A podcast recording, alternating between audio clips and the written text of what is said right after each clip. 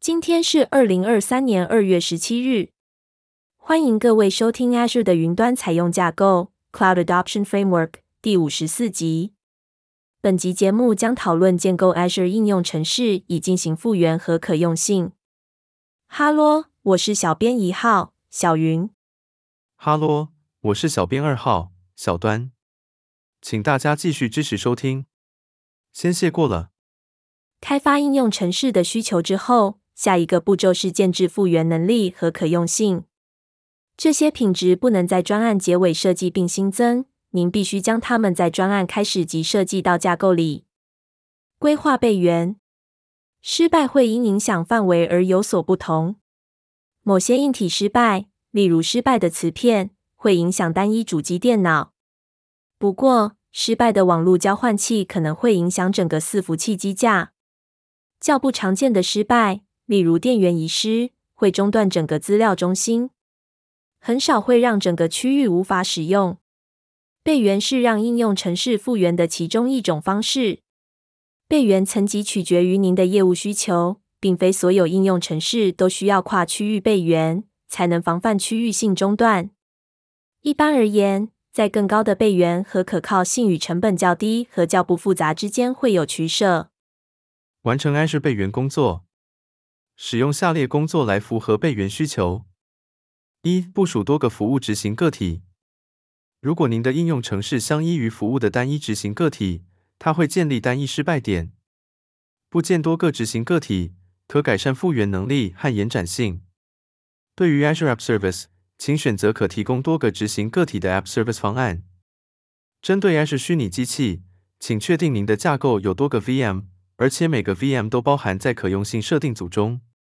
二、使用 Azure Site Recovery 复写 VM。使用 Site Recovery 复写 Azure VM 时，所有 VM 磁碟会持续以非同步方式复写至目标区域。复原点会每隔几分钟建立一次，以分钟为单位提供 RPO。三、请考虑在多个区域中部署您的应用程式。如果您的应用程式部署至单一区域，且区域变成无法使用，您的应用程式也会无法使用，这可能会在应用程式的 SLA 条款下无法接受。若是如此，请考虑在多个区域中部署您的应用程式及其服务。多区域部署可以使用主动、主动或主动、被动组态。主动、主动组态会将要求分散到多个作用中区域。主动、被动组态会保留次要区域中的暖实力，但不会传送流量。除非主要区域失败。针对多区域部署，建议您部署至配对的区域，如上所述。四、使用 Azure 流量管理员，将应用城市的流量路由传送至不同的区域。Azure 流量管理员会在 DNS 层级执行负载平衡，并根据流量路由方法和应用城市端点的健康情况，将流量路由传送至不同的区域。若没有流量管理员，您仅限于部署的单一区域，这会限制规模，增加某些使用者的延迟，并在全区域服务中断的情况下造成应用程式停机。五、将 Azure 应用程式闸道设定为使用多个实例，视应用程式的需求而定。Azure 应用程式闸道可能更适合将要求散发至应用程式的服务。不过，SLA 无法保证应用程式闸道服务的单一实例，因此，如果应用程式闸道实例失败，您的应用程式可能会失败。布建多个中型或较大的实例，以确保服务在应用程式闸到 SLA 条款下的可用性。确定可用性符合 SLA。可用性是系统正常运作且运作的时间比例，也是软体品质的其中一个要素。使用下列的工作，从可用性观点检阅您的应用程式架构。以确保您的可用性符合您的 SLA。一，请避免单一失败点。为避免单一失败点影响可用性，应该将所有的元件、服务、资源和计算执行个体部署为多个执行个体。验证机制也可以是单一失败点。如果平台未自动执行此动作，请将应用程式设计成可设定为使用多个实例。并自动侦测失败，并将要求重新导向至非失败的实例。二、根据服务层级目标来分解工作负载。如果服务由重要和比较不重要的工作负载组成，请以不同的方式加以管理，并指定服务功能及执行个体数目，以符合其可用性需求。三、最小化和了解服务相依性，尽可能减少使用的不同服务数目。请确定您了解系统中存在的所有功能与服务相依性，特别是了解失败的整体影响，或降低每个相依性中的效能。四、尽可能将工作和讯息设计为等密。若作业可以多次重复并产生相同的结果，则作业具有等密性。这可确保重复的要求不会造成问题。讯息取用者及其执行的作业应该具有等密性，因此重复先前执行的作业并不会使结果无效。这可能表示使用开放式方法来处理冲突，来侦测重复的讯息或确保一致性。五、设定要求于时。服务和资源可能会变得无法使用，导致要求失败。请确定您套用的余时适用于每个服务或资源，以及存取它们的用户端。在某些情况下，您可能会允许用户端地特定执行个体有较长的余时，取决于用户端所执行的内容和其他动作。短余时可能会对具有相当延迟的服务和资源造成过多的重试作业。如果驻列大量要求，等候服务或资源回应，则长时间逾时可能会导致封锁。六、使用可实作重要交易之高可用性的讯息代理人。许多云端应用程式会使用传讯来触发非同步工作。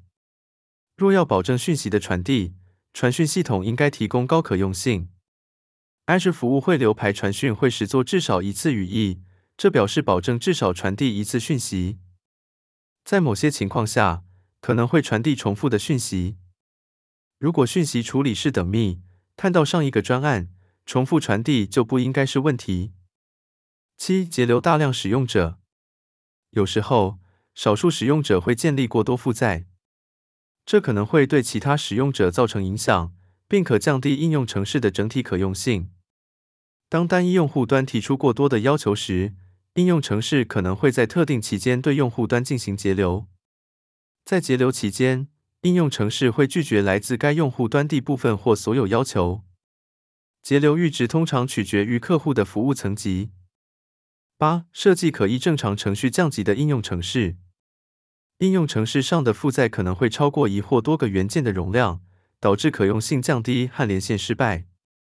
调整可减轻此问题，但可能会达到其他因素所加加的限制，例如资源可用性或成本。应用程式达到资源限制时，应该采取适当的动作，将对于使用者的影响降到最低。例如，在电子商务系统中，如果订单处理子系统处于压力或失败状态，则可以暂时停用，同时允许其他功能，例如浏览产品目录，可能适合将要求延后至失败的子系统。